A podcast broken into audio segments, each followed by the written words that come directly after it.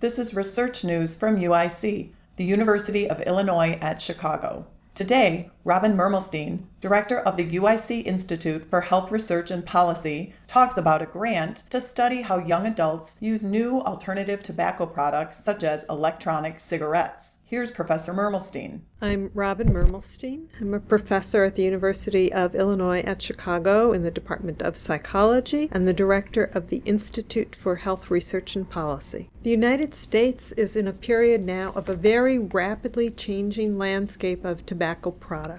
The good news is that cigarette consumption has been going down over the last few years. The more challenging news, however, is that alternative tobacco products are now rising, and tobacco companies are rapidly moving into what are called next generation tobacco products. Some of these products are electronic cigarettes, what people know as e cigs, which are smokeless devices that produce a vaporized or aerosolized nicotine, which is a delivery product in some ways. Others are smokeless forms of pouches known as snus. What's intriguing and potentially challenging about all these introduction of new products is that they are perceived by many people as being safer products and alternatives to traditional combustible tobacco, that what we know as cigarettes or cigars. However, we don't really know if ultimately they will be good for the population health, good if indeed they have reduced harm, and if indeed people give up their traditional combustible cigarettes and switch to these products, or if potentially they actually increase harm. And they may increase harm if, for example, smokers delay quitting by using these products as bridge products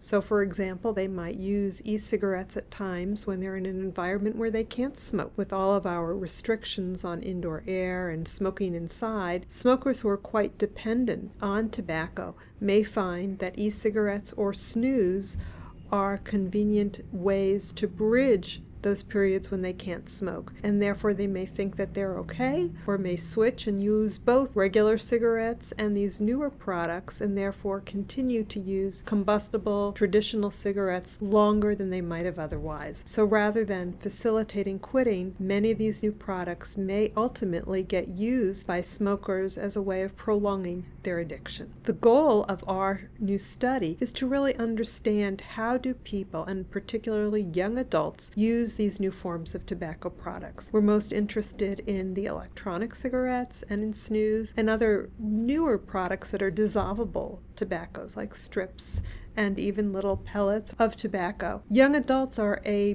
big market for tobacco companies. They're often willing to try new products and often experiment in a variety of settings. We're particularly interested in young adults to see how they might use new products either as replacement products or in conjunction with their current cigarettes or how they might use them with other substances as well. So young adults are a vulnerable population and our study is going to look at what some of their motivations are for using these products, how they use them, where they use them, does it increase their overall tobacco dependence, or perhaps does it help them reduce? We're also interested in understanding how do we convey messages to young adults that are effective and persuasive in helping them to understand what are the facts and the realities about these new products. For example, many young adults and older adults actually think that these products are not tobacco, are not harmful, and that there's nothing wrong with them. They also believe that the government has somehow endorsed the safety of these products. And part of what we're trying to understand is how might we be able to convey factual, truthful messages to get them to know that indeed these are not endorsed yet by the government. We don't know if they will ever be endorsed as having a label as less harmful than traditional cigarettes, to understand how do they evaluate potential harms. Now, many people are used to seeing traditional cigarette warning labels on packages which are text based and word based. We're interested in seeing are there effective and persuasive visual messages that we might be able to convey to people through smartphone applications that they could quickly and easily look up and find and understand with a quick visual what it is about these products that might make them harmful or helpful. Robin Mermelstein is a professor in psychology. For more information about this research, go to www.news.uic.edu, click on News Releases, and look for the release dated February 7, 2013. This has been Research News from UIC, the University of Illinois at Chicago.